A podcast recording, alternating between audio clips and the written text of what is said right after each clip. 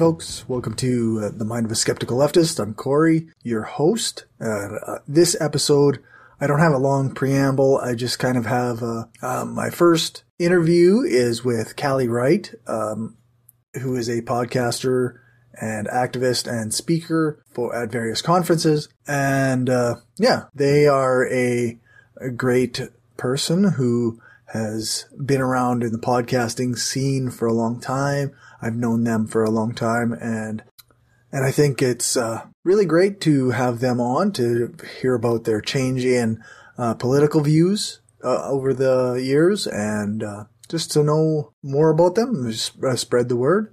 And uh, and then, of course, in the second half of the show, we have a book review with Justin Clark. The book we cover is The Question of Palestine by Edward Said. Uh, it's sounds like an amazing book. It's a it's a really good review by a by uh, Justin. So yeah, I, I don't have again I don't have much of a preamble.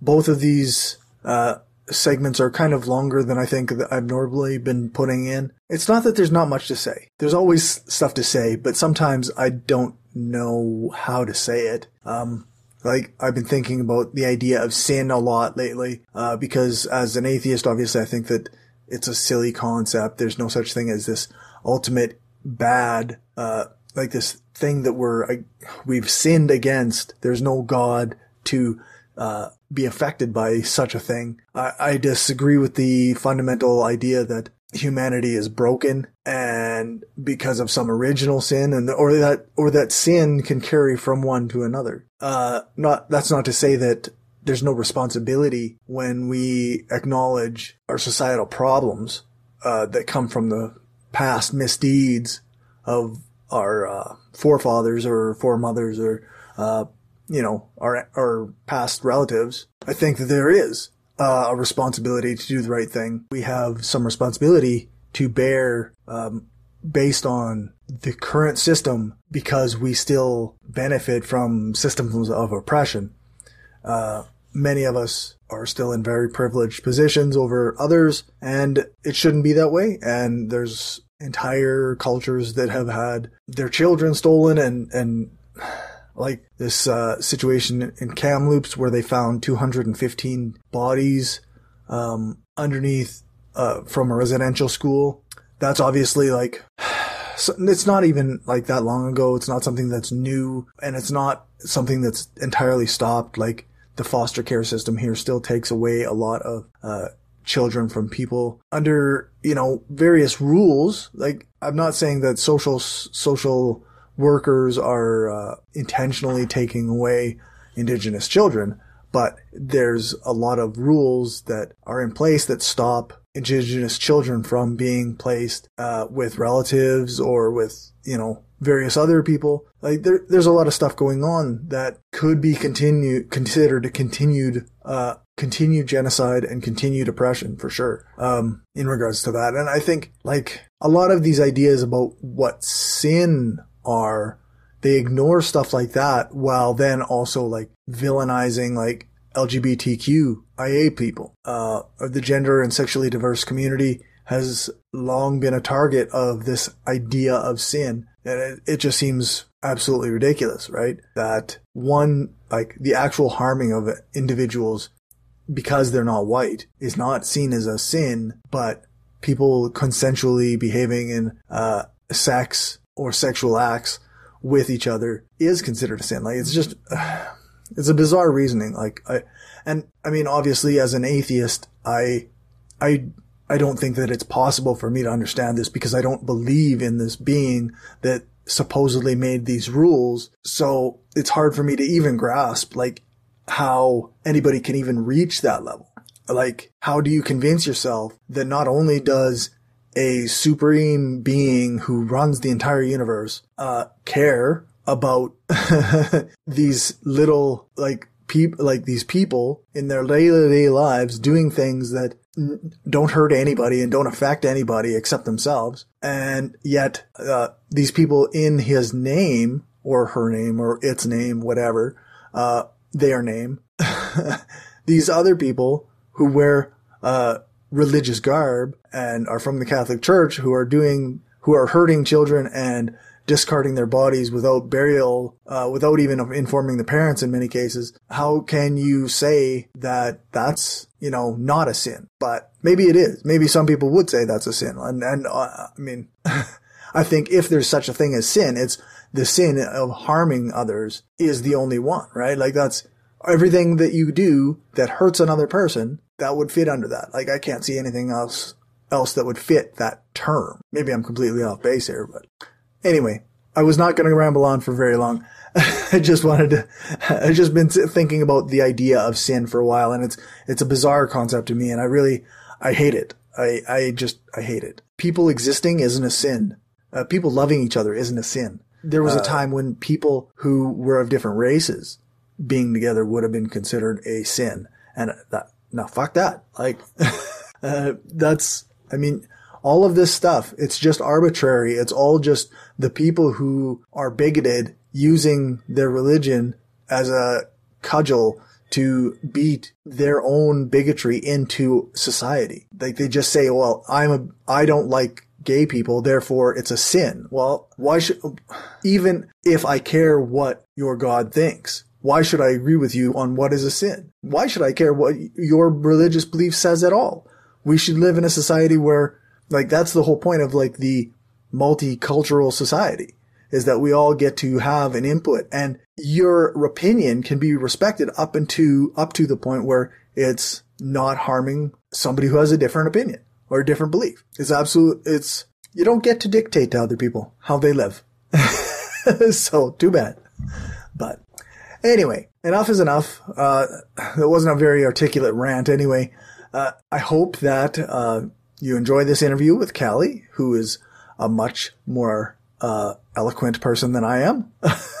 so, and uh, yeah, and then I hope you enjoy the book review. I will see you in the half. I don't. I guess I didn't mention this. Uh, now, I don't know if there will be any bonus content from this episode. There might be a very small amount, maybe five minutes from the Callie interview, and half, well, maybe twenty minutes from the book review. Actually, uh, me and Justin talked for quite a while after we stopped recording and my backup was recording. So, so we, uh, I'm going to process that and put that out for patrons. After, yeah, there's going to be some, a little bonus content from that, but not a lot from the Callie interview.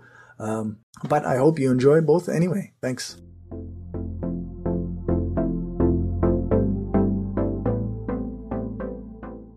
Hi, and welcome to The Mind of a Skeptical Leftist, the podcast where I promote uh, progressive politics, left wing philosophy, and critical thinking by talking to a variety of people and uh, getting their ideas out there.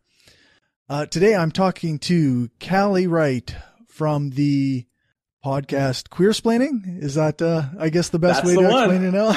That's the one. Formerly uh, the Gaytheist Manifesto, which is when I started listening. Yep. That's a long time ago now. yeah, God, I was actually just thinking about that the other day. I think it's been like six years, seven years now since I started yeah. podcasting. It's yeah, I'm old. It's fine. That's awesome. it's a it's a great hobby actually, and mm-hmm. and I suppose well, thankfully for, for, me, it's yeah, yeah, it's part of how I pay the bills now with uh, yeah. between my podcast and doing. Uh, um, freelance work for other clients. So yeah, that's amazing. So my show is a political show. Um, so, and I wanted to talk to you kind of a bit about uh, where you are now versus where you used to be. Uh, mm-hmm. But first, I guess a good place is uh, a little bit of your background for anybody who doesn't already know you. Yeah, yeah, for sure. Um, so I'm a, a, a, queer trans podcaster. Um, uh, you know, like we just said, I've been podcasting for six or seven years now. And originally it was, you know, very specifically, like I wanted to talk about LGBTQ stuff and atheist stuff, like all together because I had some, some incidents, particularly when I started getting into the queer community where I live. Um, I, I felt very unwelcome there as a person who wasn't religious. Uh, which I was like really surprised and really bummed about. like, uh, it was like being like actively proselyte, proselytized to. And, you know, I, I heard a whole lot of the things you hear about how like, you know, you can only be a good person if you believe in God or like that's the only place that you can find like comfort and solace and all of that. And, um, you know, and, and I was, when I got into the whole thing, I noticed like, you know, lots of these events happen at churches, right? And the practical reason for that is because a lot of times churches will let you use their facilities for free, right? So like I try to be sympathetic to that. Um, but I figured like, well, okay, this is the queer community, right? Like even people who are religious are at least going to be like compassionate towards those of us who are not, especially those of us who are not for like very deeply personal reasons, right? And I was, uh, really bummed to find that wasn't necessarily the case. Um, yeah, and then, yeah, and then in the atheist world, even like when I first started getting involved and was still really unaware of, you know, the, the domination of like, you know, straight white cis dudes and the, the covering up of shitty behavior and all, like, even before I was aware of any of that, just on a surface level, I was like, where are all the trans people? Like, I know they exist. Like, why don't they have podcasts or YouTube channels or like run nonprofits or whatever? yeah, for sure. Um, and so like the TLDR version is like those thoughts rolled around a whole bunch. And I was like, okay, so I want to do some kind of activism at this intersection of communities. And, uh, you know, at the time I was listening to a ton of podcasts and I've, I, I have an audio engineering background. Like I went to school to learn how to run recording studios. And so I had all the gear and all the know-how. And so it's like, it just seemed logical. Like, I guess I'll just start a podcast. And that's, for sure. Um, you know, there's a ton of other details in there, but we'd be here for like an hour if I told you the whole story.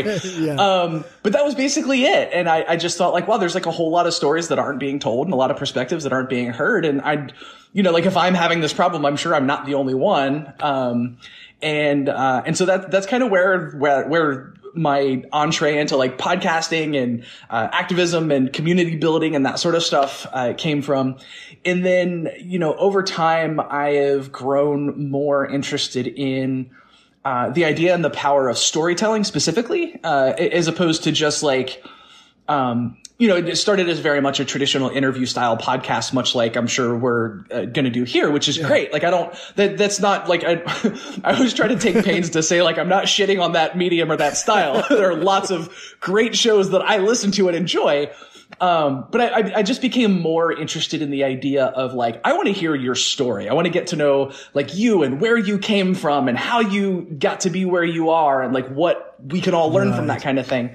Um, and so over time, the, my podcasting kind of shifted more in that, uh, as opposed to just doing a straight up interview. It's more like public radio storytelling, uh, type stuff. And then, um, you know, aside from that, I uh, am a giant Star Trek nerd. Um, sort of an interme- intermediate Klingon speaker. Uh, when it's not pandemic times, I play roller derby and I like coffee and dogs a whole lot. So that's like the TLDR Callie in a nutshell. that's perfect. I guess, uh, like uh, thinking about your show, the way you do it with the storytelling, like that's so. Mm-hmm like as a talking shop perspective, it's so much mm-hmm. editing and in depth. Uh, like that's why I don't do that type of show because it's so intensive. Yeah. well, and, and, honestly, I'm I'm very fortunate um, because I I am able to do the show that way specifically because I have enough support on Patreon that I can treat it like part of my job. Uh, right. Uh, you know, I, I block out a day, sometimes two days of like full work day to put the show together. Um, cause like, you know, sometimes I do monologue episodes and those are usually half to three quarters of a day worth of writing and then maybe another half a day to full day of like recording and editing and mixing and stuff. Right. Um, but the shows where I do an interview with someone else and I'm cutting it into a story, sometimes I can spend 30 or 40 hours just in the edit. Yeah. Um, for, you know, for, for an hour to an hour and a half long interview. And it's, you know, it is, it's a ton of work, but it's, uh, it's really creatively fulfilling. Like that's the kind of stuff that I sort of most enjoy listening to, like as a listener. Right. Um, and it's also just really creatively fulfilling to put together and, you know, just like pulling in all of the best parts of someone's story and really, um, cause you know, most of the people that I talk to are not people who are on podcasts a lot, right? There's like, there's no media training, there's no experience, right? right? And so people are usually like really nervous and they like start sentences over and there's lots of flubs and that kind of stuff. And it's also like really personally fulfilling to me to be able to like take that person's story, put it into a way that's easy for other people to understand and hand it back to that person. Because that's the other person saying like, Oh man, like I don't think I've ever been able to tell my story that well to another person. Um, and that's really cool for me. It, it's it's sort of a way for me to to help out like the person that I'm interviewing and the folks who listen because I feel like everyone kind of gets something out of it, and sure. that's um you know, there's there's a, a, a political aspect to that, right? Because a lot of what you hear about in the like audio making world and podcasting is extractive storytelling, right? So like you know, you go, you know, you, you parachute into a place, you fly in on a plane, you talk to this person, you have zero idea of the cultural context they come from. Yeah. Uh, you know, you're a cis person interviewing a trans person, a white person interviewing a black person, that kind of stuff. You have no idea where this person comes from, where their background is. And all you're thinking is, how do I get the story out of this person and put it in a way that's going to get the most clicks, the most, right. you know, ad revenue, like that kind of stuff. Yeah. And, um, you know, that, one of the reasons I stopped being a fan of capitalism, which I'm sure we'll get into, is, you know, obviously that's the drive, right? You want clicks and you want listens. Um, but like what I'm interested in is like what someone's actual story is. And, right. you know, the mainstream, I, God, I hate using this phrase, the mainstream media.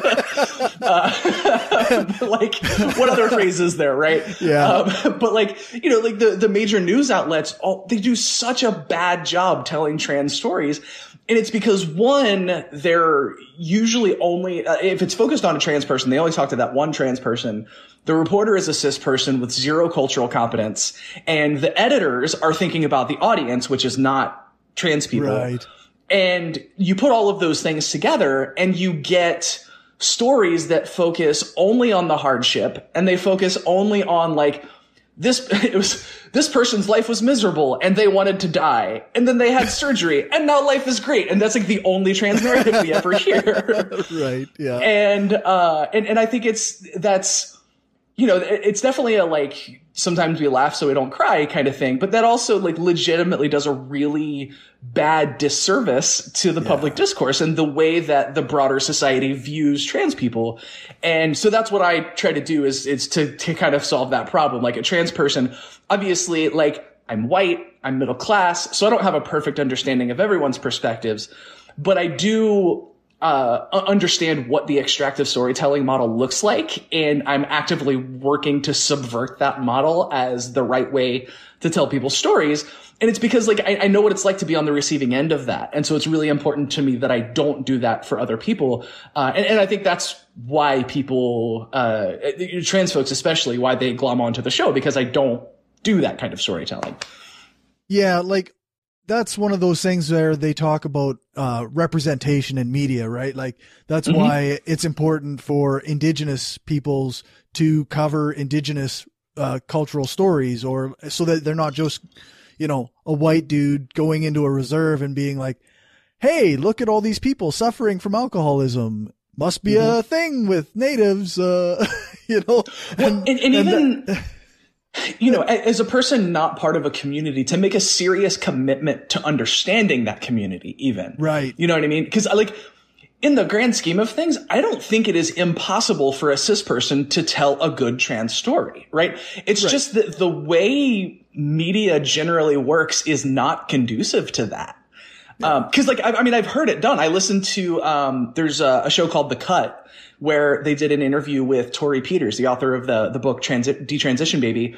And okay. the host of that is a cis person but she still did a fantastic interview and i could tell she really knew what she was talking about right um, the problem uh, obviously being a trans person doing trans stories that's that's going to get you there right but what frustrates me is that i don't actually think it would be that difficult for cis people to tell good trans stories if they really really decided they wanted to like because all you got to do is just like do the reading, do the work, get to know people, talk to people. It's like, it's not even really that hard. And I think that's part of the reason that's, it's part of what's so frustrating for me. It's like, we're not, we're not this like complicated lockbox that you can't get into, right? Like we're just, so many of us are just sitting here waiting for people to be like, Hey, can I talk to you about a thing? And so many people are just like not interested in doing that. It's very frustrating. it's, it's, yeah, it's interesting actually, cause there always seems to be the motivation for them to, like embed themselves with QAnon or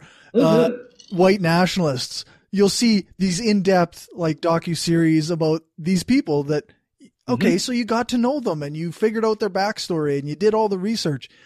And why can't you do that with marginalized groups? right. And that, that's, that's a fantastic question. And, and I think, I don't know, that's, that's a very, very multifaceted answer to that question. And I'm, you know, I'm not an expert in journalism. I didn't go to school or anything, but like I have a lot of journalist friends. I have a lot of trans journalist friends and they've spent a lot of time educating me on these problems. Um, and, and yeah, I mean, that's, you know, how many articles did we see about like, oh, like we've, we've still got to work to understand why someone voted for Trump, even though they all say the same like five things. you know, we I actually mean? know why. yeah. Like uh, this is not uh, some burning question that we don't have the answer to. And it's the same thing with QAnon. Like they're out there telling you exactly, like, they're not, they're, wrong and evil and terrible, but what they are not doing is hiding their motivations. Yeah, right? that's right. Yeah, exactly. Yeah, it's uh strange strange media these days. Like you say, I hate using the term mainstream media because it's so destroyed by I guess Trump and the right, but yeah. also what else are they? like that's literally right. I mean that that is that is exactly what it is uh, yeah, it's it's it's honestly gotten to the point where most major news outlets, when they do a trans thing, I just don't read it or pay attention to it anymore. Um, like I just saw this is Caitlyn Jenner running for governor of California, which is oh just, I mean, first of all, doomed to fail, right? Like there's yeah. no way she's actually going to have any success in that. Um, but like immediately people are like prominent transgender activist Caitlyn Jenner. No, she's not. she's she's a lot of things. She is not a transgender activist. Like you no, don't even have right. to dislike her to say that. Like that's just not a thing she is. yeah, exactly. Um, and it's and it's because in society. Well, and, and and it's it comes back to the idea that like if you are an out trans person of any prominence, you're automatically seen as an activist. Um, right. which like yeah even if I loved Caitlyn Jenner, I wouldn't call her an activist. That's just not a thing she does. no, that's right. and again, it's really easy to not fuck that up. it's pretty basic. Even that one's really basic. yeah. okay, kind of to shift gears a little bit. Um, like I say, I, I kind of wanted to talk to you about your your uh, change in mm-hmm. uh, political views. So, where what do you identify as politically now? I would say I'm a leftist, and I, I, I don't know that I have a deep enough understanding of theory to apply a more specific label than that. Um, and that's okay. I don't necessarily feel like I need to. Um, and and this is a actually I think my gender journey has informed a lot of this in saying that like I can tell you with very, I, I, can tell you with like 100% certainty a whole lot of things I'm not. I'm not 100% sure I can tell you exactly what I am, if that makes sense. Yeah, that's um, fair. You know, so when I first became politically aware, I think my politics as a, like, tween, teenager, late teens, early 20s, I really think my politics were just contrarian more than yeah. anything. It was just okay. that idea that like, well, if it's mainstream, it's probably wrong. And I'm cool enough that I figured that out. You know what I mean? right. Um, and, and I was, I was definitely, I used to be, oh God, this is embarrassing. I used to be like a family guy edge lord kind of person. Um, I was one of those like, I'm not racist, but I'm not sexist, but kind of people. Uh, yeah. not proud of having been that way, but that's where I was. And you know, as time went on, I think I, uh, I, I started to become more of probably like a mainstream liberal, uh, in that like I recognize like, okay, yeah, like systemic racism is a thing. Sexism is a thing. I don't like any of that. Like everybody should be treated equally. That's cool. Um, of the people I hear speaking politically, Democrats seem to be mostly on that side. So I think maybe that's where I'm at. Um, and that was like, early to mid 20s, I kind of went into that mode. And I lived there until I figured out I was trans. Uh, and, and this is part of the reason that I try to give people a little grace when they're coming from a fucked up place politically is that like given my background given the environment that i grew up in i'm not 100% sure that i would have come to the place politically where i am if i wasn't trans um, because I started to learn about trans issues and uh, the the systemic issues therein.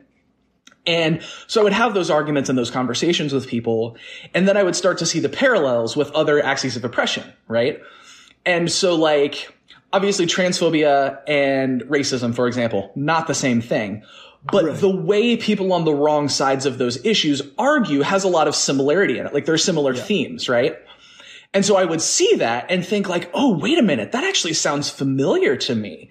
And um, so what I did is I just I joined a bunch of leftist Facebook groups, uh, like like sort of like good. specifically uh, specifically like feminist, leftist, atheist type Facebook groups and uh, I didn't interact much. I just kind of like looked at the discourse and saw what people were saying, and um, you know, blog articles people would link to and that kind of stuff. And that started to push me further and further left. And I think um, I was sort of a until probably two or three years ago, I would have called myself maybe like a leftist pragmatist. Um, okay. like, like in an ideal world, here's what I would want, but we have to deal with reality. So here's what we can get right. kind of thing. Yeah. Um, and then, you know, probably within the last year and a half to two years, I would say I've gone pretty, pretty hardcore left, uh, in terms of like, I'm a police and prison abolitionist. Um, I'm like 100% in favor of like seizing and redistributing wealth and, uh, you know, and those sorts of things. And so like, you know, I, like com- what I know of communism appeals to me. I'm not sure right. that I know enough about the theory to say like 100% like I'm on board with that label. Um, right. and, and I mean, also like communism is also a million different things, right? There's like a ton of subheadings yeah. under communism and different, uh, you know, different ways that, you know, cause communism is the ideal and the disagreement usually is how we get there, right? Exactly. Yeah. Um, and, and I don't, I'm not super, super familiar with all of the varying theories and how that works. um, I, I would still call myself a pragmatist in that, um, I think I think it's worth fighting for ideas that seem impossible because like all of the progress that we take for granted now seemed impossible at one point or another, right? Yeah, that's right. Um, but what I can't forget is that like there are people out on the streets there right now suffering. And if I can take action that helps that even a little bit, I should still probably do that, even if it's not hashtag the revolution, right? Yeah. Um, and, and that's where, uh, lots of leftist discourse leaves me behind a little bit. Um, because I, I, get the sense among a lot of leftist groups that they don't feel like activism is worth doing if it's not directly contributing to the hashtag revolution, right? Um, yeah. and I can't, I can't get on board with that, right? Um, and, and that's not to say that I don't think it's a good idea, and it's not something that like I would be happy to contribute to and help be a part of. Um, but but like I said, I just I, there's I, I, live very much in the today. Like, what about today? What about tomorrow? You know, where are these people's meals going to come from tomorrow? Like, where's right. the roof over their head going to be tomorrow? And if we can apply pressure anywhere to make that position better in the here and now for today and for tomorrow, we should probably be doing that too. Yeah, absolutely. Um, and so, you know, whatever label that is, that's what I am. sure. Uh, yeah, I'm not sure what exactly you want to pin that down as. That's perfect. I uh, I just saw something the other day, or maybe it was even earlier today, where like there was a homeless encampment, uh, and rather than rush these people out of their encampment, uh, the community built tiny little houses for them. Mm-hmm. I mean, it's it's not it didn't solve the overall issues, but it gave them a roof over their head that's permanent that they can call an address. Mm-hmm that solves a small problem and doesn't technically contribute to the hashtag revolution, right? right. Well, and that's, you know, and, and there's probably some debate to be had there, right? Because like there's, you know, the idea of like building parallel power, reducing your dependence on the state so the state eventually crumbles. Uh, you know, so the, the idea being that you don't need some violent revolution. You just build enough parallel power that the state becomes unnecessary and crumbles on its own. And so that's like, the revolution that is not like people with AK-47s on the street gunning down the bourgeoisie, right? right? Um, yeah, and like mutual aid networks. And yeah, yeah, exactly. And I, I love, I love that kind of stuff. And that's why, like, you know, that's why, like, I give money to like mutual aid food groups all the time because I think that's like direct activism that's going to make people's lives better in the here and now today. And yeah. like, I'm not rich, but I'm comfortable and I've got a little bit of extra to throw around here and there. And that's usually what I end up doing is I just like find a mutual aid group that says they're struggling and just like send them 50 bucks or whatever. Yeah, that's awesome. The, uh, yeah, it's stuff like that, like that the comments underneath that article that I was looking at there's a number of leftists who are going, well, this isn't enough. This isn't enough. This isn't enough. And mm-hmm. I agree wholeheartedly, right? Mm-hmm. But I also want to be able to acknowledge that this is a good thing that we're, you know, mm-hmm. as a community that they got together and gave people tiny houses. Tiny's not great, you know, mm-hmm. location might not be great, but it's, I don't know. It seems weird to call this not enough all the time and without ever saying like, yeah, this is also a positive thing. Yeah, and, and that's the struggle for me, right? Because we know that part of the reason progressive reforms happen is to keep the pressure just far enough away that the system maintains itself, right? Yeah. Yeah. And that's when, and I, I am not an accelerationist, but in moments like that, I at least kind of understand where they're coming from. You know yeah. what I mean? Like, like that's never going to be a thing that I advocate because that will entail horrific suffering and death. but like, right.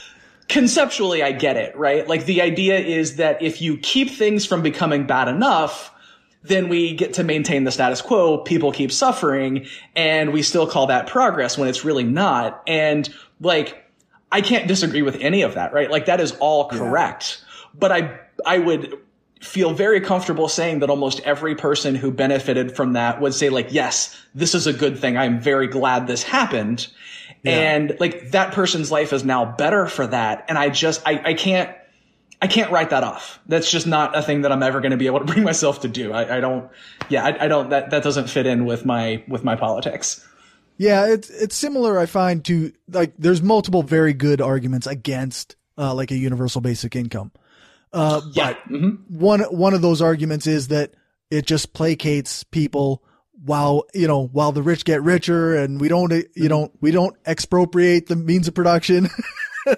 right. Well, and also because so many models of UBI are about like very basic subsistence and survival, right? Yeah. It's, it's not something that really allows people to go out and live a life. It is enough to allow people to survive. And those are two right. different concepts. And, and again, survival is a whole lot better than what a lot of people are doing right now.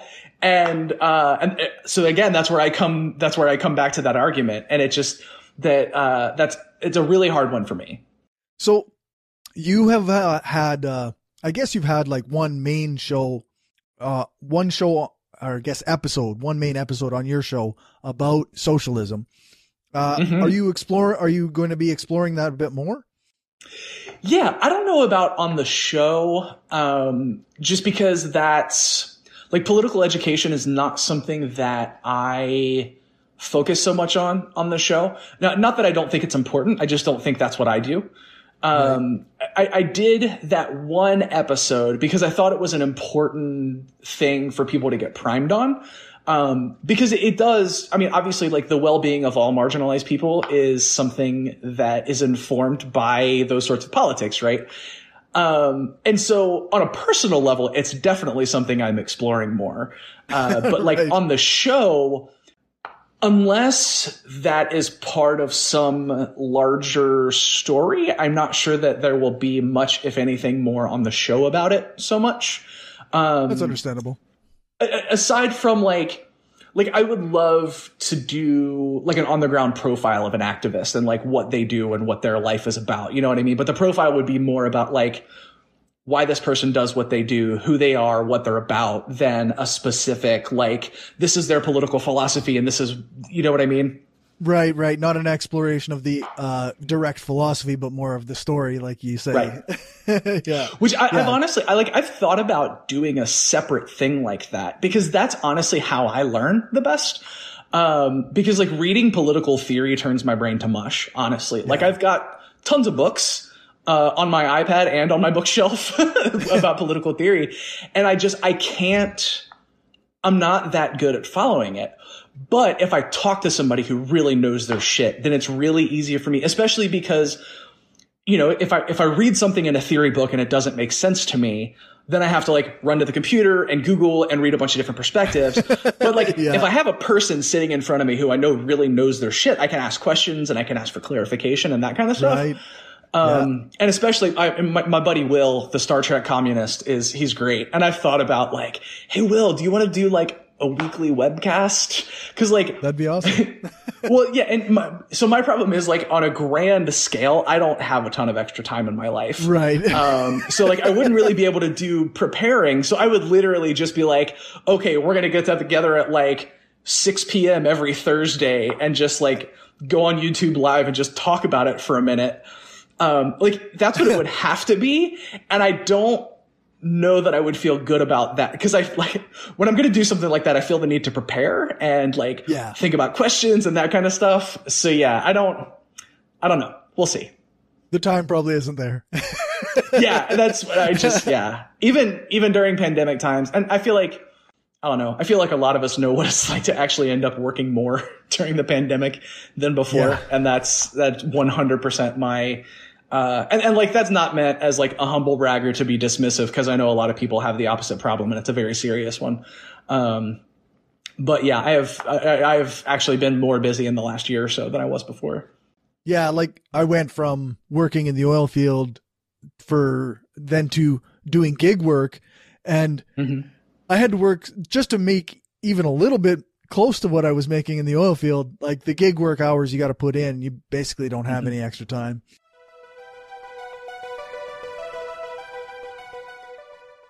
You said for counter propaganda you wanted to cover uh, the issue of trans people in sports.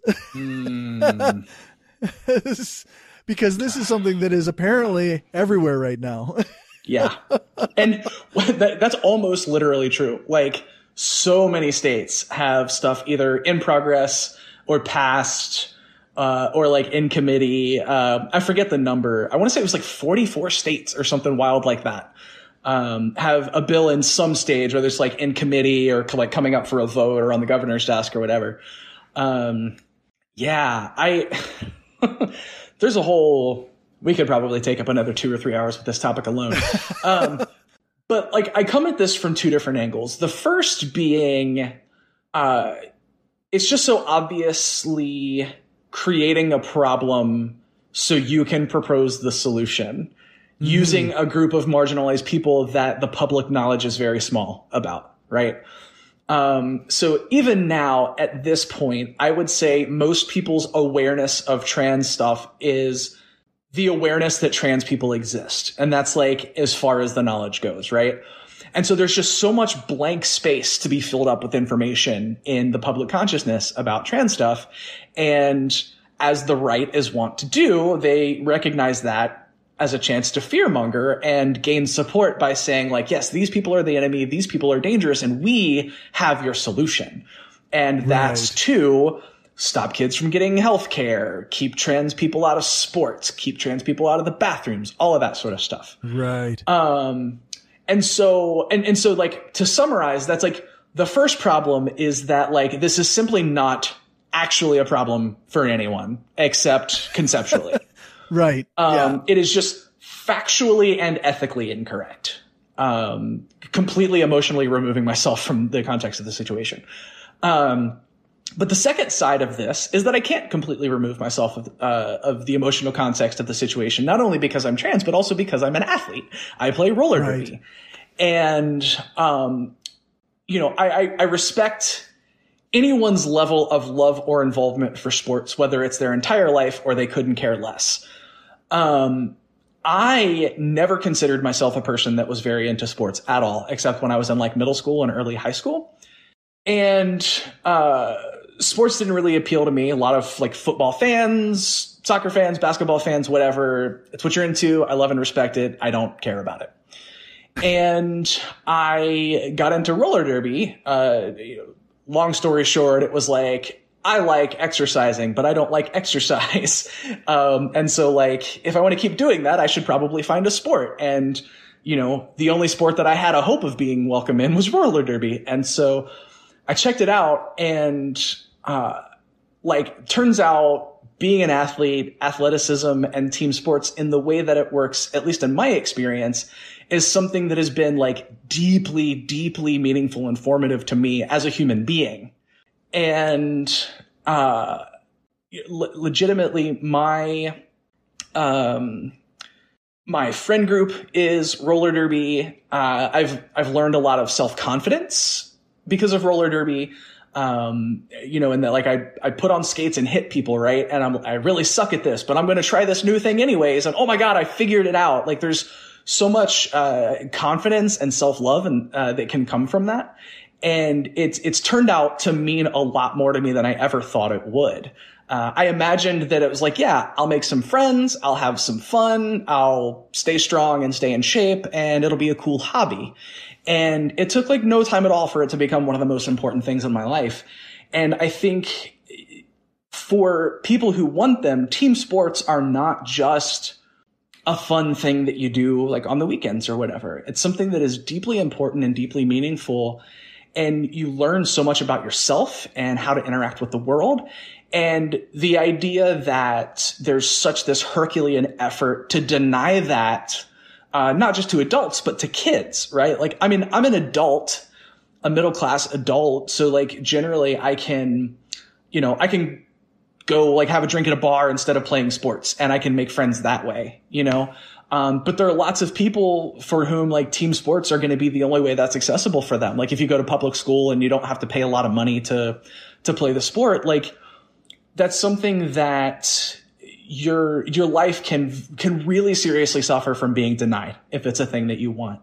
And the idea that they want to keep people out and expel people currently involved, um, I just think about what my life would be like if I knew I didn't have that anymore. And I mean, the, the pandemic has taught me that a little bit, right? Because the entire world stops. Obviously, putting on skates and hitting people isn't going to be uh, something that you do during a pandemic. Uh, and, and, I know how much it's gutted me to have that taken from me, even on a temporary basis, right? Like, barring something absolutely wild, I will put on skates and hit my friends again. Uh, and, and so like I have that knowledge. Um, but I know how much it gutted me to have that taken away from me and not to be able to do that and not to be able to see my friends and not to be able to learn those like really important life lessons and have those amazing experience, uh, that, that sports can provide. And it, is absolutely utterly heartbreaking to me to know that like there are people who are like at risk of having that denied to them. And and and are. I mean some of these laws have actually been passed into law. And of course i mean you know the ACLU will do their thing. But like you know good thing we've got the supreme court right womp womp um and so uh yeah so i'm i'm coming at it from an angle of like it's just like factually wrong and silly and also that it's like deeply personal to me and that I am a trans athlete and the idea of that being denied just kills me. Um, and so I guess the, the counter propaganda to that is to just like look at the information and listen to doctors. Like if you, if you look at the hearings, um, that people have been uh, going through, so many of these politicians were asked like, okay, so like, how many transgender athletes are there in your state? Well, I'm not actually like fully aware of, okay, so like, how many of these problems have been reported? Well, I'm not actually, oh, like, it's just, it's not, it's not a thing. It's not a problem. And if, if you look at the science, everybody says they follow the science and lots of people don't follow the science. Um, but all, uh, you know, and all that's to say as well, like, what's really important to know about this is that like, they're choosing to go after us in this time because we're an easy target at the moment and we're uh, more vulnerable. But you know, it, it's you know, at first it was like, well, it's just about like keeping kids away from health concerns, um, mm-hmm. which is bullshit. But they said that's all it was about, and now all of a sudden it's sports too. And then uh, there's a bill I forget what stated what state it's in that uh, will make it uh, illegal for insurance to cover trans stuff, even if an insurance company wants to cover trans stuff. And there was a, a state considering a law uh, where they would have to put warning signs on the bathrooms to say that trans people are allowed to use these bathrooms. And then, you know, uh, the idea is it is not going to stop wherever they say like, well, it's just about this, it's not going to stop there.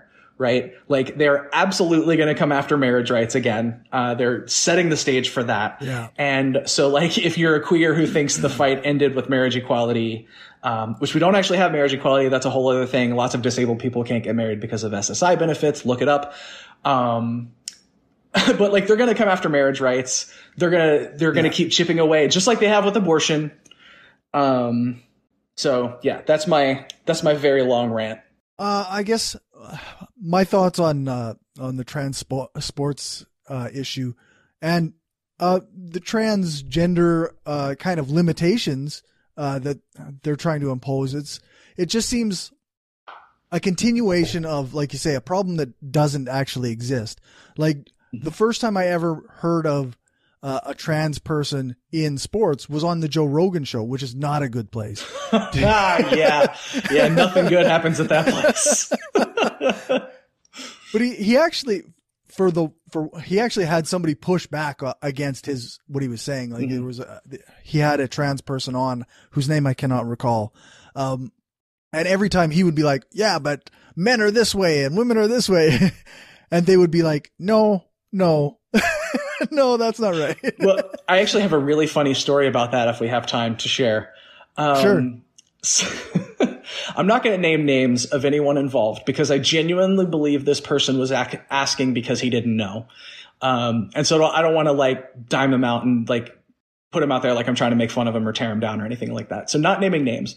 Uh, and I won't even say where or when this happened. Uh, but at a con- at a convention, I was approached by someone. Um, th- this was a convention in which I had uh, a, a forward facing role. I was a person on stage.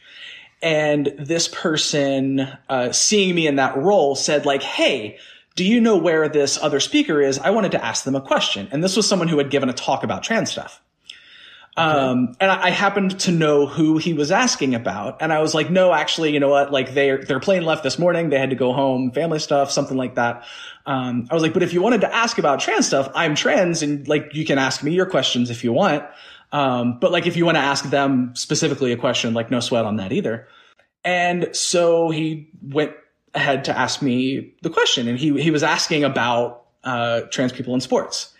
And he did that sort of like, you know, well, like men are like this and men are like this and men are like this. And it, pointing out the very obvious, like, you know, bigger bone structure, bigger hands, a thicker skull, whatever, you know, that kind of stuff that they say. right. The things and then, say, yeah. And then he, he turns around and he points to this person and says like, okay, but this person over here, he's pointing to this person as the proto, the, the, the sort of prototypical, uh, woman form or shape and, or size. Okay. And was pointing out all of the ways that, like, by his perception, uh, this person is just like naturally at a disadvantage to someone like him. And what he apparently didn't know about this person is that this person was a trans woman that he was pointing to. oh. And so that could have been was, a very educational moment. and again, I'm not going to name any names at all because I, I, I tell this story not to shame this person, but to right. legitimately say like we need to rethink what we think. Um, but I, I say that to say that um, the person who was asking the question should have known this person was a trans woman because they're a trans woman in a rather prominent position. Uh, where I was like, is he really pointing to like she's a trans woman and he doesn't know that? Like very publicly a trans woman. Um, and so, and, and I said what, what I've repeated here whole, my whole time. I was like, well, let me blow your mind for a second. I'm not giving away any secrets here, but like this person here, like she is a trans woman and he, he right. was, he seemed legitimately taken aback. Um, and I, I was trying really hard. Like, I, I, I'm not trying to beat you up or like do a gotcha moment kind of thing, but like, I really hope that this has been an eye opener in terms of re-examining your assumptions about people and he uh, he he really seemed thoughtful. He seemed to really take it in. Um, and and then I had I had a, occasion to excuse myself from the conversation. Yeah, uh, the, the, a, a, good friend of mine had walked by a few minutes before and was like, "Hey, Callie, when you get a second, and he like pointed that direction, like, "Hey, I'm going to be at my table. Come talk to me a, uh, for a second. And I was like, "Yeah, cool." And I took that opportunity to be like, "Oh yeah, like I'm going to go see what he wanted. I got to be on stage in a couple of minutes." Uh, so I, I, had gotten that out. Um, but he he really seemed to that that seemed to be an eye opening moment for him. Um, and so so yes, it it is high time for many many people to rethink their uh, assumptions and biases on the topic. Yeah, I don't know. It's one of those things. Like I have always, ever since I got into bodybuilding, actually, like back mm-hmm. in my early 30s, I was I would always hear the, you know, the typical standard guy thing. Oh, that I, I don't think she's good looking. She looks too much like a man type of right. nonsense. And I always disagreed with it. I was like, this is a person who put in all this work to build these muscles and do like right this like even when I was like I wasn't a, a, a what what they might call a woke person, but right, it, right. it just didn't make any sense to me that you know, you're limiting men and women in these various ways. And, and I mean, now obviously I don't even think that gender should be part of the discussion around sports, really. well, I, I, I, think there are reasons for it to be a discussion, but, uh, Uh, what, what, I will say is it's it's a bit lengthy, and there's no way I'd be able to recite it from memory. But the uh, the WFTDA, the Women's Flat Track Derby Association, uh, they're the the governing body for the roller derby uh, group of leagues that I play in. Uh, they have they call it a gender statement that is sort of about the WFTDA's philosophy about gender inclusion and um, you know, I, I don't know that it's perfect and I don't think anything ever would be, right. but it's about as close as I could possibly imagine to a position statement on gender in sports. Um, and so like if you just literally Google the phrase WFTDA gender statement and it'll come up, it'll be the first thing. Okay. Yeah, no, I I will even do that for everybody and put it in the show notes. there you go. Yeah, I'm I'm a I'm a fan.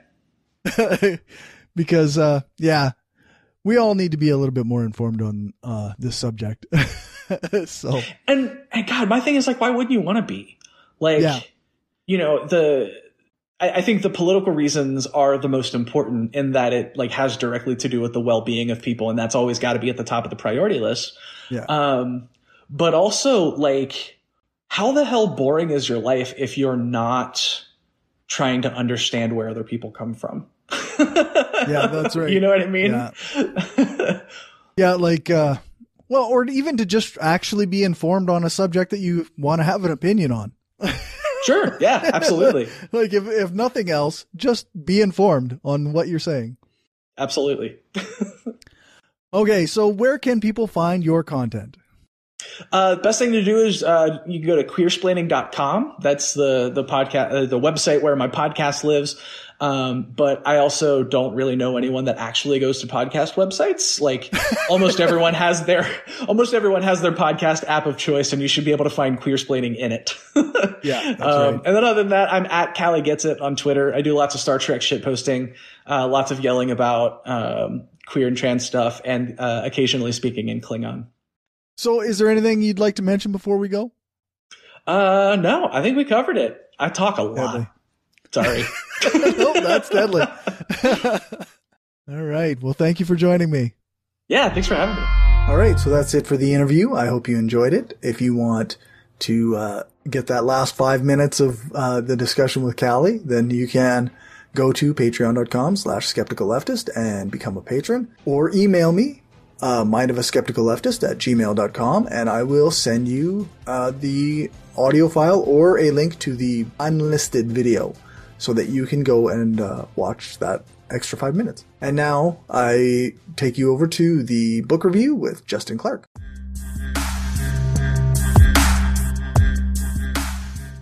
Hi, and welcome to uh, Red Reviews, episode number four. Yeah. so, uh, I just finished processing the uh, work we did with Michael Parenti's uh, book, Inventing Reality. Uh, it was really, you know, it's a really good review. I think people should watch it. so, I'm looking forward to this week's. I think we're going to talk about something that's uh, relevant to current events. Yes. So, as I think many of your listeners probably know, over the last few weeks, um, we have seen the continued bombardments against the Palestinian people um, by the state of Israel. And recently, as I think even today, um, President Biden, Secretary of State Antony Blinken met with President Benjamin Netanyahu about um, about policies going forward and, and so on and so forth. And so I thought because this is so fresh on people's minds, that you know the sort of the movement for Palestine and the sort of uh, egregious crimes of Israel over the last you know few weeks. Mm-hmm. Um, to sort of read a book that would be relevant to the discussion that provides, I think, much needed um, not only historical context but also um, I think some theoretical understanding as well. And with that in mind, um, uh, we're going to be talking tonight about um, Edward Said's The Question of Palestine, um, which is a classic okay. work. This was published, I think, in the late 1970s. Uh, 1979. This edition was published in 1992 with a couple extra um, uh, selections of writing where he kind of updates and talks about, you know, sort of the developments post 1979. So while the book is slightly dated, there's actually quite a bit in it that reads like you could have ripped it out of it, the pages of the book, put it into the context of what we're talking about today, and it would fit. Okay. Largely because the Israeli Palestinian conflict, as the media often likes to talk about it, um, when in reality what it is is it's it's a um, it's a conflict in and of itself only only in as much as the media wants to paint it as one, because it isn't really so much a conflict so much as it is um, right. a, a, settler colonialism issue, which we'll get into. Um, but to give you some give you some background, so Edward Said was the professor of comparative literature at Columbia, okay. and and uh, he also taught at Harvard, Johns Hopkins. Um, he is best known probably for his incredibly path breaking work, um, Orientalism, which came out a few years after this book. Um, okay. I recently listened to an interview of his where he talked about how this book, um, the question, the question of Palestine, um, is sort of a part of an informal trilogy of books that he wrote on these questions: Orientalism, the question of Palestine, and a book he wrote called Covering Islam, which is a which is interesting because that book is very much kind of like the last book we talked about, where it's a critique of the media in relationship to covering Islam and, uh, and particularly covering the Muslim world, um, which in and of itself is sort of a broad generalization. So Said was born in Palestine um, in the 1930s. Okay. And he died in 2003 after a long bout with cancer. Hmm. Um, those of you who've probably heard his name, who are maybe in the atheist humanist circles, probably know about um, the very public break that the late author Christopher Hitchens had with Edward Said over the question of um, uh, Islamism as or, or Islamofascism as Hitchens called it. Hitchens was a early sort of celebrator of Said's work, and then post 9/11 they have this very public break, mm-hmm. um, which which goes in line with a lot of what happens with Hitchens. yeah, right. um, as his political shift, right? Because yeah. so what he does in this book is he does a couple of things. One of them is that he provides historical context for understanding where the Israeli-Palestinian conflict comes from, okay, and ultimately what it has meant for Palestinians. So he talks about how there have been numerous books about Israel from the Israeli perspective keeping their concerns in mind. But at the time, there weren't as many books written in the English language that explicitly dealt with the issue of Palestine and and from the standpoint of Palestinians. Okay. So um, I think this is an incredibly brilliant work. Uh, I, I, it's the first book of his I'd ever read. Um, he has a, a, a, long list of books that are incredibly influential in the field of post colonial studies. Obviously, I mentioned Orientalism. The other book that's really important is a book called Culture and Imperialism. And, uh, and he's done public lectures and stuff you can probably watch on YouTube. Um, Definitely have to check some of those out. Yeah, for sure. And, um, and so being born in Palestine, he, he came to the United States, um, as, as one of many people who became a part of the sort of Palestinian diaspora, which at the publishing of this book was around 4 million people. Today it's actually closer to around 6 million people. Okay. And there, and he talks about how Palestinians around the world are sort of divided into different groups. So you have those who always lived within Israel proper. Then there were those who lived in the sort of Palestinian territories. Okay. Um, and then there were those who left. Um, some some by choice, mostly not by choice. Um, and those people ended up going into countries like Jordan, Syria, the United States, um, the UK, other parts of Europe.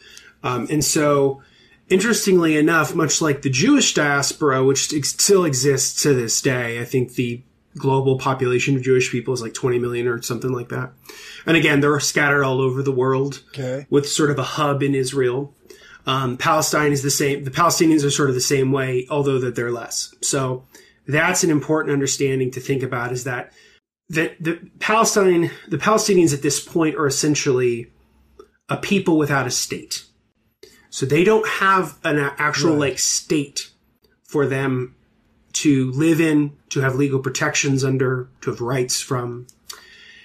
Often, what you'll hear in referring to Gaza is people call it the world's largest open air prison because it's essentially an occupied territory that has been occupied since um, 1948 when Israel was created.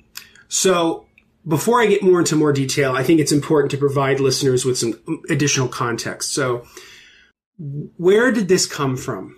Why why is there why is there Palestine? Why why is there Israel? Why is all this going on? Well, with much of modern history, the development of the state of Israel can many ways be tied to World War One. So, and I think we talked about this last time.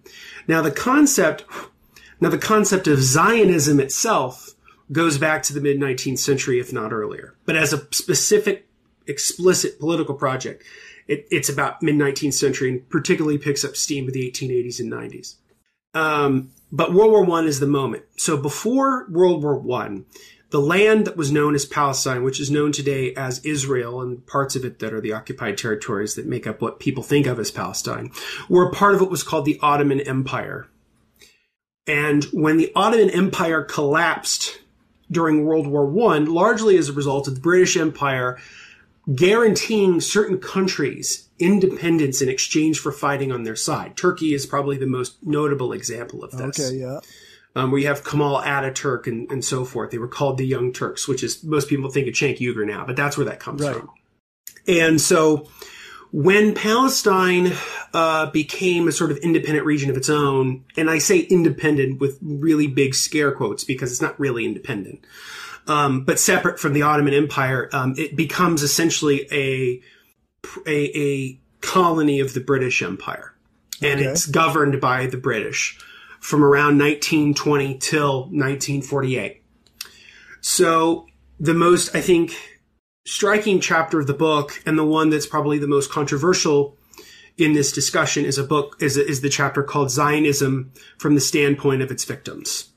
Mm-hmm. So, the history of Zionism as a political project um, is tied to one of its founders, a guy named Theodor Herzl.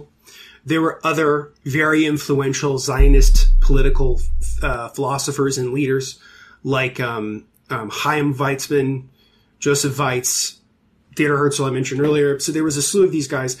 And the, and I think it's important, and this is what I really want to stress, because this is something I wanted to stress the last time one of the things that I think is a problem in our political discourse is there's often an, a, a sort of conflating of, of Zionism with Judaism. Right. Yeah. And those are not the same thing. But the problem is, is that the way that mainstream discourse handles both of them is it kind of treats them as interchangeable. And that's yeah. not true. So the way that I think about it is this. And, th- and what I'm going to address tonight is this specific thing, which Said in the book addresses as well. Okay. Because it's very important that we critique these stuff, this stuff from from specific historical and material conditions. It's, it's important Right. because if we don't, then it does actually fall into the territory of anti-Semitism, which I Right. think is important that we we we bring up in this conversation and say like, look, like it's important to avoid genuine anti-Semitism. So Yeah, anti-Semitism is bad. yes, it is bad. Um, as people have called it before, I think Philosophy Tube, you know, she did an incredible video about this a while back where she referred to it as being the socialism of fools, which I think she gets from somewhere else. But Yeah, it's exactly I've heard right. that before as well. Anti-Semitism is the socialism of fools, right? So, what is Zionism? It's a really great question, and it's the one that he tries to address in the book. So, Zionism was a political project that really started in the mid 19th century and really started to pick up steam by World War One. And what it was was that the Jewish people who had been largely scattered around the globe and had felt the consequences of being scattered around the globe. right. and again, people I'm- without a state, right? Yes, they were. Pe- they, yeah, and the way they referred to it as a people without a land, a land Okay. without a people. That was the phrase that was used to sort of. That was the slogan of Zionism, right? Now, the people without a land part, that was absolutely right. The Jewish diaspora did not have a land, but the idea that there was a land without a people was not true, and people often wonder why is the United States so connected to Israel? Why is that the case?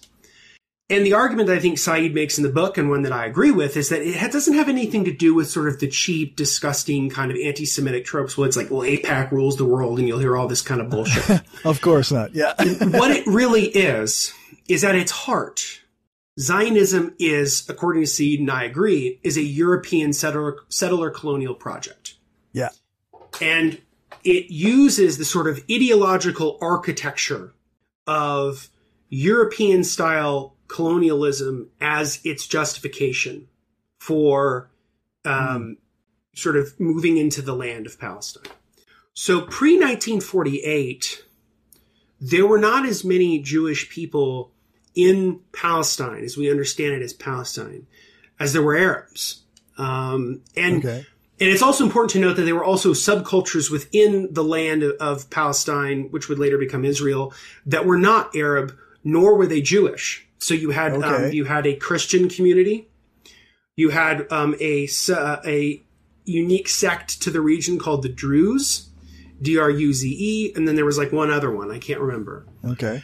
So you have all these different cultures all in one small, small place. Keep in mind, Israel's not very large. And, you know, and it's right next to Egypt. Jordan is right above it. And Syria is right next to it. So it's in this very small pocket. And Zionism's whole project was that thousands of years ago, the Jewish people laid claim to Israel, and that was their chosen land. Right. And what Zionism's project is, is to return to the homeland of the Jews, right? So it's important to note that Judaism is a religion and Zionism is a political project that uses religion. And I think those are the two things that I think it's important to understand how they're different. Right. I'll, I can stop there. Yeah. Yeah. I'm just thinking like, yeah, like, uh, where does I, I've heard it said? Uh, obviously, I'm still connected to the atheist community in various ways, and uh, it's often discussed about Republicans uh, in the United States being so pro-Israel because of their uh, belief in uh, theocracy in America. They really want to push forward like their Christian theocracy. Yes. I agree. And I think that's a huge part of it. And also a part of it that's super important is the way that they interpret scripture. So, um, a YouTuber I really, really love, she's incredible. Uh, Rebecca Watson just did a video about this where she talked about there's the ancient prophecy of, Go- of Gog or Magog, the city of Magog.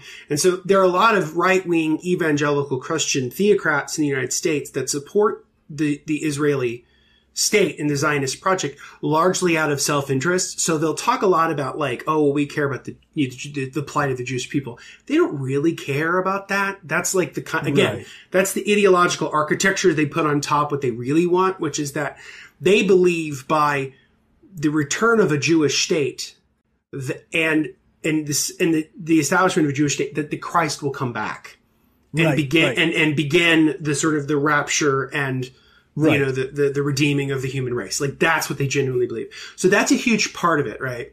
And I think that people who think of themselves as largely secular would nevertheless, who are part of the sort of right wing project of, of Zionism, which I see Zionism as a right wing project. I know that people think of it as being sort of a, there are liberal Zionists, mm-hmm. you know, people who like write for the Atlantic or Peter Beinart or whatever. but if, but if you, but if you, re- but if you really want to understand like the nature of the situation, like liberal Zionism does exist, but that doesn't necessarily make it left wing.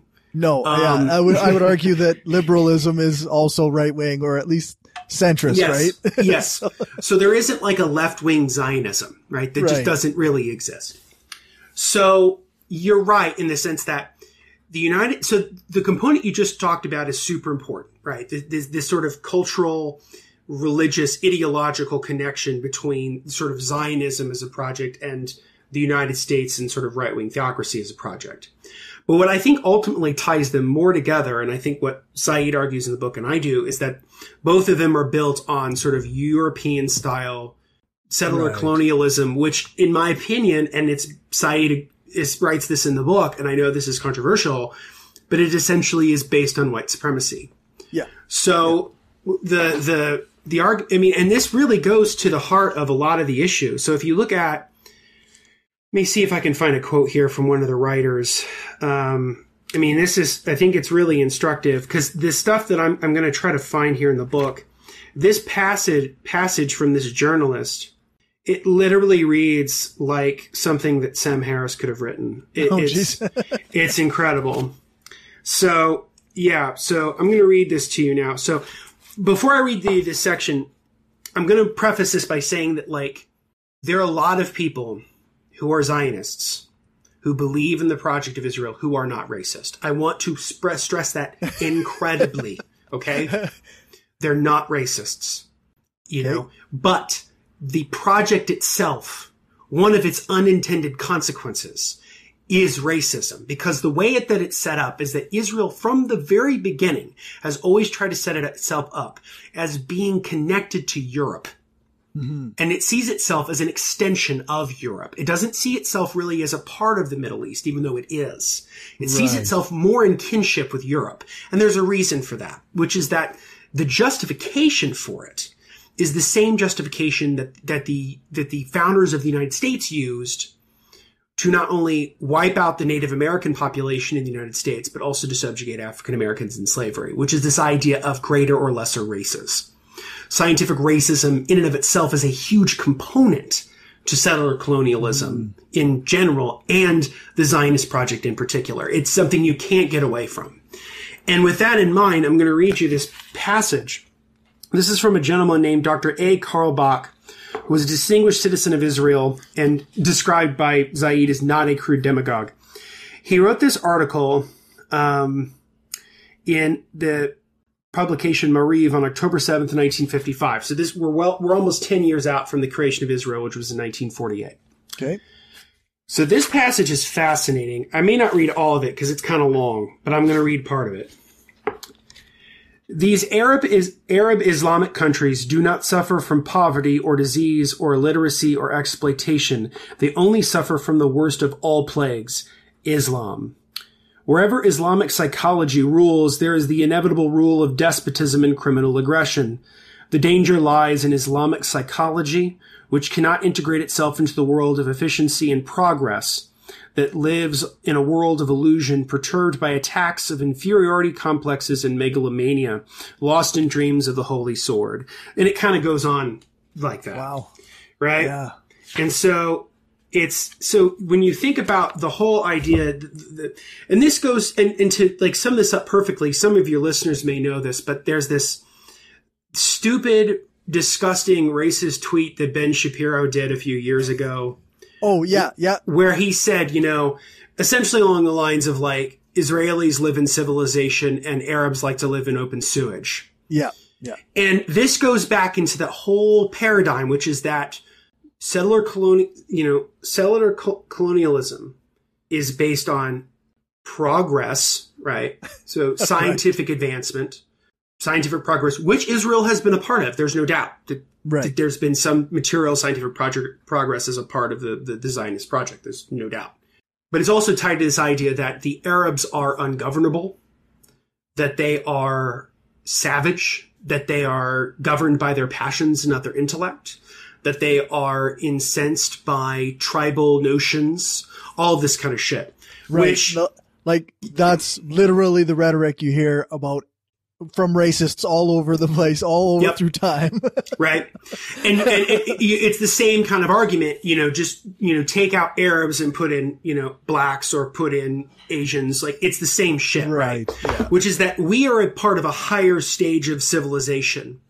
And therefore, because we're a part of a higher stage of civilization, that gives us the moral license to do what we do. Right, right. And that is, I think, the problem of Zionism as a political project is that from the get go, it acknowledged that in order for it to succeed, someone had to fail because it was never, it was never predicated on the idea that we would create a mutual agreement between Palestine and us and that we would right. create a dual state or some kind of unified secular state where everyone lived together. Um, that was never the project because ultimately the the Zionist project is an ethno state project. It's it's the idea of a yeah. Jewish state for the Jews, and and for decades they basically denied the Palestinians that that they even really existed, and so you, you right. would often have where they wouldn't even talk about them or they wouldn't even speak about them.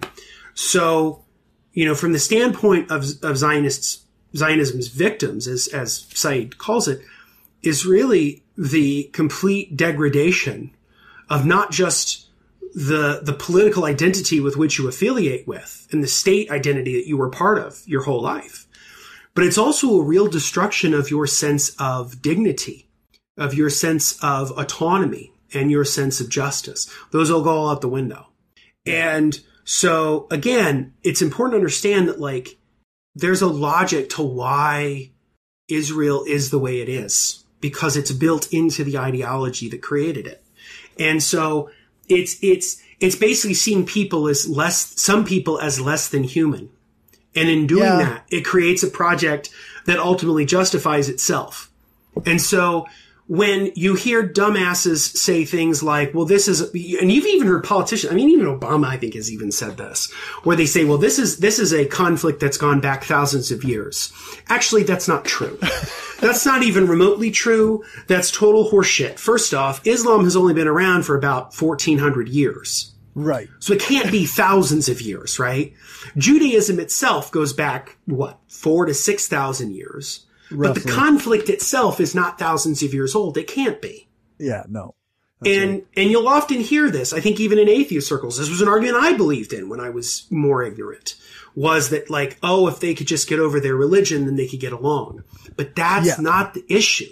The issue is one of national independence, where the British Empire uh, essentially promised both sides of this conflict that we will provide you with national independence.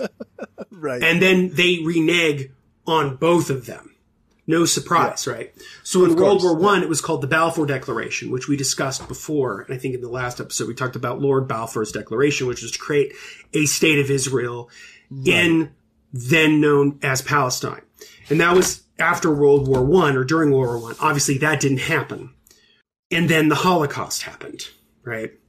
And so there's a hmm. lot of like understandable, like the, the Jewish people should have their own home. There's a logic to that. There's a moral weight to that that totally makes sense. Yeah. But that doesn't, but it doesn't make enough sense to build that, which is a moral project in and of itself on land that is already occupied people by people and not including them in that process. So when Israel was created between 1944 and 1948, Israel was declared a state in 1948. you'll often hear politicians talk about how the United States of America recognized was the first country to recognize the state of Israel. It did it 11 minutes after they declared it. Um, and okay. so, so ultimately, if you look at, anyway, sorry, where I was going with this is, so with all of this in mind, you know, what, what is the Palestinian identity? Right. And so the Palestinian identity is one, and this is the other, one of the other big chapters of the book is what, what does it mean to be a Palestinian? Mm-hmm. And eventually, and, and when, so when we talked about earlier about the slogan of Zionism being, you know, people without a land, a land without a people. Um, Palestinians are a people without a state. Yeah. And so they don't they don't have the kind of political representation or political freedom that we would. Or that even Israel has, right? Right. And so, right. you know, today, I mean, and, and, the thing is, there are many maps you can look at. You know, pre 1948 Israel, the creation of Israel as a state, and then you have the pockets of within Israel itself that were that were Palestinian territory. So you have the West Bank, mm. the Gaza Strip, and then you have East. Uh, I think it was Jerusalem, and the Golan Heights. Less so the Golan Heights today. Right. And part of that is because of settlements. So Israel over the last 70 years has continually pushed up against Palestinian territory and claimed it as its own. Right. And, you know, after saying we will not do this, they proceed to do this, which is very similar to what the United States did with Native Americans, where we would make treaties with Native Americans where, you know, you can stay in this land. And then eventually we would just either force them out or kill them. Yeah. And somebody posted a graphic that I think is instructive about how close the project of Israel is to the project of the United States. And it's like the land that the Native Americans get to have and the land the Palestinians have, and it just dwindles over time into like right. just little pockets that they get to keep. And so they don't, you know, you can't, you can't drive a car anywhere. You can't just leave anywhere. You can't, you know, you know, people in Gaza, I think, only have like four hours of electricity a day. Like it's just, it's, it's, they live in absolutely inhumane conditions. And so, yeah, it, it, it's, it's, um, and then for those who left, the identity of feeling like an outsider, that you kind of don't belong anywhere, right? Mm-hmm. And you would think that the people who founded Israel, who lived the very same thing as a part of the Jewish diaspora, would have some kind of sympathy for that. And I would imagine that many rank and file people do, but the leadership Probably, doesn't. Yeah. Yeah, but the leadership right. just doesn't. It it often yeah like it makes me think of like the uh, uh, like you can probably talk to a random citizen of Israel and they would be you know sympathetic and they would say yes we need to do something to fix this situation but uh, as far as the people in power the state itself it often well, states don't like to give up power once they have it. Yes. so they, they won't give up resources, land, power, anything if once they have them. So. Mm-hmm.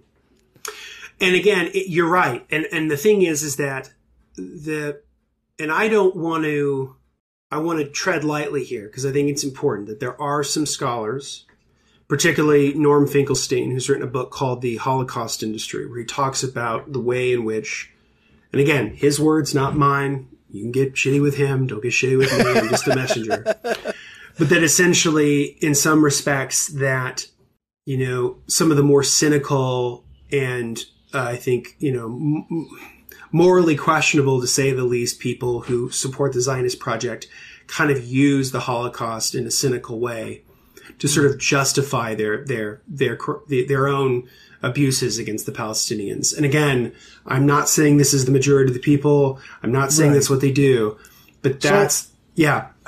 I just was wondering, like, okay, when was the book written again? So this book, the, the Question of Palestine was written in 1979, and then he wrote a lengthy introduction and epilogue that were written in the early 90s. So again, okay, you know, so this book is written, I think, 10 years before the creation of Hamas. So Hamas right, doesn't come right. up in the book at all. Right. Yeah, that's kind of what I was wondering. Like, uh, uh, I know that Hamas's even existence and their role in uh, Gaza uh, is a, a, tool that many people use to justify crimes by Israel. Yes, and and I want to I want to make sure that we we not excuse or like right the crimes of, of, of Hamas against people, but but it is proportionality, right? So like when Hamas fires off rockets, you know, one, two, three people might die. Most of them are going to be IDF soldiers, right? When I when when Israel shoots off in, in rockets in the Gaza in Gaza, they kill kids. I mean, it, it, you know, they kill children, they kill women, yeah. they kill they you know they kill young people. You know, it's they kill indiscriminately, and it's often hundreds, if not thousands, of people, right? You know, people, you know, right, the, right. the, you know, over 700,000 Palestinians were essentially evicted from Palestine between 1944 and 1948. And, excuse me, so like, we've seen time and time again, and a lot of times also that, you know, Palestinian refugees ended up in Lebanon, and this, you know, a lot of them ended up in Lebanon in the 19, uh, 1970s and into 1980s. And when, um, Israel started to bomb uh, and started their war with Lebanon in the early 1980s. Um, this led to refugee camps and refugee sites of Palestinians being bombed and killed, and, and, and it's, it's there's there's indiscriminate violence that exists, and so mm-hmm. It's because I think it's important not to say that like when you because it's I don't know like it's kind of the argument of like well you know if she hadn't worn that short skirt she wouldn't have been you know assaulted I don't want to say victim that blaming, right? Yeah, I don't want to do victim blaming here, but it's important to understand that like Palestine does not have an actual military, like it just doesn't. Right. Um, and so, you know, you know, Israel has a massive, well-trained, well-funded, largely by the United States military that is extremely successful at its job, which is to obliterate people and to obliterate buildings. I mean, they do things by design, right? Like, so recently, you, you, the, one of the big news stories was them destroying the Gaza journalism building that had the Associated Press, it had Al Jazeera in it.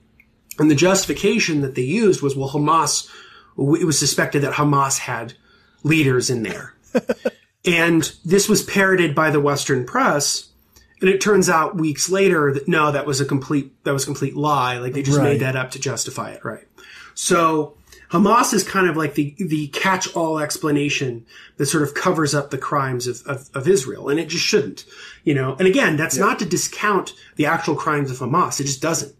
But yeah, no, you know, yeah, two things can be true at the same time. Fucking a, like that's exactly right. So, you know, and in many ways, Hamas was a logical result of the sort of the failures of the organization that Said spends a incredible amount of time on in the book and lauds quite a bit, which is the PLO, the Palestinian Liberation Organization. Oh, okay. The PLO, which was led at this time by Yasser Arafat, whom some people might know, he was very, very influential within Palestinian politics. He was a part of the Camp David Accords in 2000. He was a part of the Oslo Accords in the early 90s. Um, and you know, a lot of the sort of more radical end of Palestinian politics saw him as sort of a capitulator. And, okay, yeah. and so, you know, Hamas, in my opinion, was a logical result of some of the failures of the more moderate voices within um, the Palestinian struggle. Yeah, like that sounds. I I I try to, on some level, like draw parallels, right? Like if we're drawing a parallel with North American settler colonialism, and we think like, okay, what would we say if indigenous peoples had, you know, had started bombing things and, and started acting in, like a, AIM, like, uh, yeah. not that they bombed a lot of shit, but like, yeah, yeah, exactly. Or the Black Panthers is another example. Yeah, that's right. Like, uh, it, from my perspective, these backlashes, they often seem very, uh, like justified, even if we don't necessarily like everything that they do. Totally. Right? Yes because I think of it this way, you know, it's like if you if you back a dog into a corner and you keep kicking it or you keep poking it with a stick, at some point it's just going to rip and rip you. It's going to just rip out and revolt against you. That's the same situation, right? You know, the, the Palestinian people don't have that much of a recourse against whatever Israel wants to do. Right. So, so you know, because again, they don't get to the tune of three to five billion dollars a year for the United States. You know, so you know to kind of catch us up to today, because unfortunately we lost Edward Said almost 20 years ago now, and this book is a little bit more dated. I mean, the future for, for Palestinian struggle is, is, is the future of the struggle of the, of the broader left. If you consider yourself a leftist, whatever stripe, you should find a kinship with the struggle for Palestine. Yeah. And th- there is some criticism within the left. I would call it the trad left of people who say, hey, why do we almost always so weirdly focus on Israel? This is a criticism you'll often hear a lot about, like, why does the left always obsess over about Israel? Well, um, the main reason that I think it's important to talk about it is because the the single largest foreign supporter of Israel is the United States, and I'm an American citizen, right? You know, my government is doing this stuff in my name. It's doing in yeah. the name of our citizenry. So, and has been doing it for years. I mean, there's a t- statistic in here that between, you know, a period of 30 years from the 40s through the 70s or the 80s, you know, the United States gave $77 billion worth of aid to Israel, right? Right. So, so, you know, that's why I care. I mean, you know, and people, why do people always weirdly focus on it? And it's like, well, because it is the foremost struggle, right? And, and, it, and it's, and it is akin to South Africa, which is part of the reason why right the BDS movement, the boycott, divestment, and sanctions movement, is one of the most moral movements of our time. It's the thing that should, you know, this is exactly what was done with South Africa, and that's going to be the success going forward. And you're seeing a lot of bills across the country, especially in red states, trying to make BDS illegal which is a right. violation of the First Amendment. It's just a, it's a flat out violation of political rights. And these people yeah. talk all the time about how they care about free speech, but then it's like, well, no, it's for free speech you like. It's for it's for freedom of you to say bigoted and racist shit, you know, on Joe yeah. Rogan's podcast. Like that's the fucking like that's the free speech you want. Yeah, so. Right.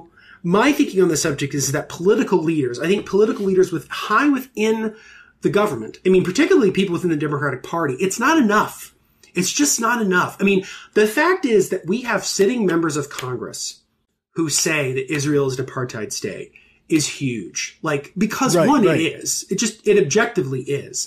And I remember when I was in high school, uh, when Jimmy Carter released his book, Israel, uh, not Israel, Palestine, Peace, Not Apartheid, where he talked about, um, this very thing. And he, there was a whole documentary about that whole era when that book came out. I think it was like 2007. You know, and, and Alan Dershowitz and all of the, the ADL and all of the usual suspects came out of the woodwork to call Jimmy Carter a, a, an anti-Semite because he had said this stuff. When he was saying very basic truths, you know, right. that were, you know, that were essentially like obvious to anyone involved. And because this book was written in the late 70s. This book took place after the first Camp David Accords in 78, 79, which were brokered between Egypt and Israel, um, which Jimmy Carter was a part of. It's one of his singular accomplishments as president. And so Jimmy Carter has a very lukewarm reception by Said in the book. He, he doesn't hate him, but he doesn't love him either. Mm-hmm. He's just, you know, I mean, I would say in the history of American empire, like Jimmy Carter is certainly one of its softer faces. um, uh, but but not perfect by any not stretch. perfect, but he's still the face of the empire, right? But the fact right. that that a former president would flat out say this is an apartheid state was like huge, and he got he got right. raked over the coals for that shit. But yeah. now that we actually have sitting members of Congress saying the same thing is great. What I would argue for those like Rashida Tlaib, Ilhan Omar, AOC, I would love for Bernie Sanders to do this, is to flat out say we support BDS that you know you should support BDS. And I know that like as a sitting member of Congress, that's a, that's a bold move to make. Right. But I think that really separates the, the, the sort of the wheat from the chaff. To me, it, that's that's the moral movement going forward. It's not enough to just say these things are bad. You actually have to explicitly support the most broad-based, non-violent movement that's dedicated to peace and justice in Palestine. So like you you either support it or you don't. And if right. you don't, then get the fuck out of the way because you're not serious. And and had Said lived, he would have certainly have supported BDS. Well, I I just feel like I've seen uh, some I don't know pretty harsh criticism coming from people that it seems like it's so disingenuous, like this idea that we're going to boycott company things coming out of Israel. Like, how is that you know, anti-Semitic terrorism or, you know, like, like, I'm sorry, it's just not like we're just right. not buying things from a, a state that is har- harming innocent people. exactly right, and it's important you bring up the word terrorism, right? Because that's that plays a, a, a, key part of the book where he, where he talks about how huge segments of the population are often just referred to as terrorists. There's no right. discussion, there's no debate, there's no obvious evaluation of the facts yeah. of the case. They're just described as terrorists because that's the way of just to, you know get it off the hook and you can do whatever you want. And we saw what happens when you do that kind of shit. And that was the Bush era, right? Where you had waterboarding and, and, you know, extraordinary rendition and, and, you know, and can, you know, political prisoners who, you know, in Guantanamo Bay and, and all the, you know, right. the mass surveillance of Americans. We know what happens when you use that sort of logic and language yeah. of terrorism. So it's the same thing again, is instead of, because what calling all these people just terrorists or, oh, they're all, they're just evil, they're all like Hamas, what that does for the Zionist project is it allows itself to get off the hook. It, it allows it to get sort of a get out of jail free card where it doesn't actually have to reckon with the consequences of its own, with its own, um, project. It doesn't, it yeah. doesn't have to deal with them. It doesn't have to deal with the fact that you share this land with the people, that you forced mm-hmm. a lot of them out, that you stripped away any rights of those who stayed and you're continually taking the land and the, the lives, the literal lives of the people who stay. Yeah. All in the name of your project. And by calling them terrorism and just calling them terrorists, then you don't have to deal with it. Right. And so like that's, and so it's important, I think, for people to understand that the way that the Western media, particularly the American media covers Israel is almost terrible. I mean, it's, it's course, absolutely yeah. horrible. Yeah. And, so it's important to follow good sources, people who are good on this issue. So like yeah. Norm Finkelstein is one. Abby Martin of the Empire Files, you know, she's done an incredible documentary about Gaza that I highly recommend everybody watch. Um, you know, Katie Halper, um, anybody on the left who understands this issue broadly, they get it. And yeah, yeah.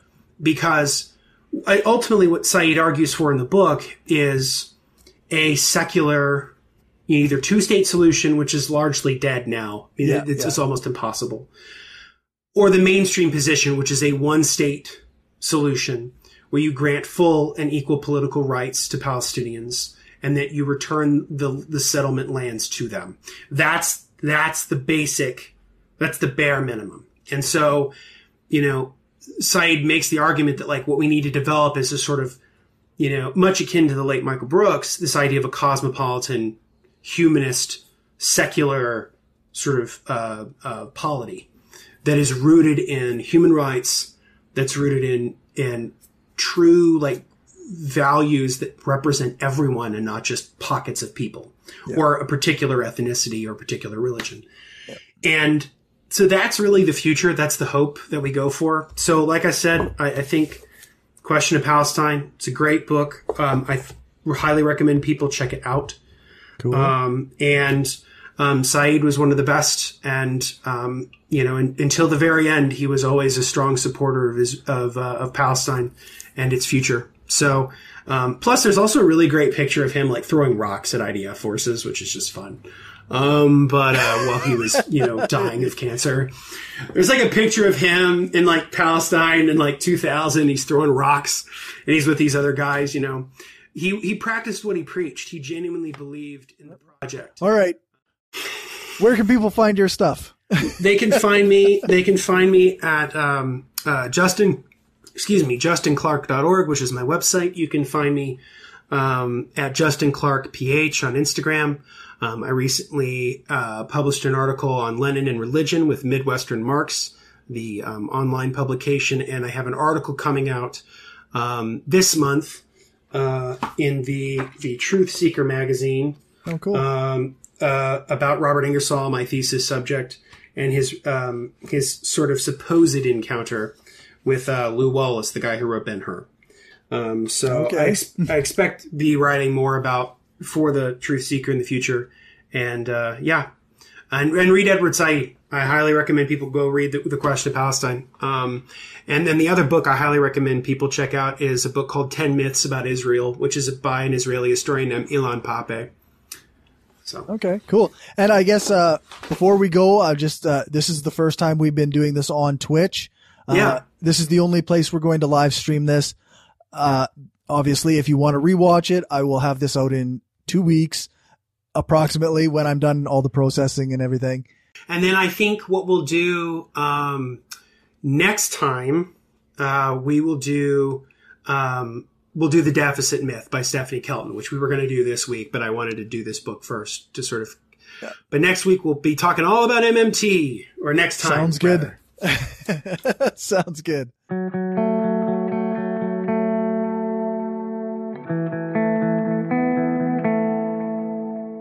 That's all, folks. Thanks for listening. Remember to share this show with your friends and on the social media site that you use the most. Thank you to everyone who supports this show on Patreon. It's really appreciated, and it helps me spend more time on this and my other projects when I'm not at work so that I don't have to work as many hours at gig jobs. If you want to contribute, you can do that at patreon.com slash skeptical leftist, or you can send me money on PayPal at paypal.me slash brainstorm podcast. If you can't contribute financially, then a five star rating and a review on the, your podcast app of choice or one of the podcast review sites like Podchaser would be great. If you want to find more from me, then make sure to check out my link tree at linktr.ee slash skeptical. You can find all my social media stuff there, as well as links to my other shows, which include Skeptarchy, which is a panel show I do with some very smart people, and From Many People's Strength, which is a podcast about Saskatchewan politics. My Twitter is at Skeptical Lefty, and my Facebook page is The Mind of a Skeptical Leftist. Or you can send me a friend request at facebook.com slash cjbrainstorm. I accept most friend requests. Um, you can also email me at the mind of a skeptical leftist at gmail.com. Thanks again for listening and or watching, and remember, the truth leans left.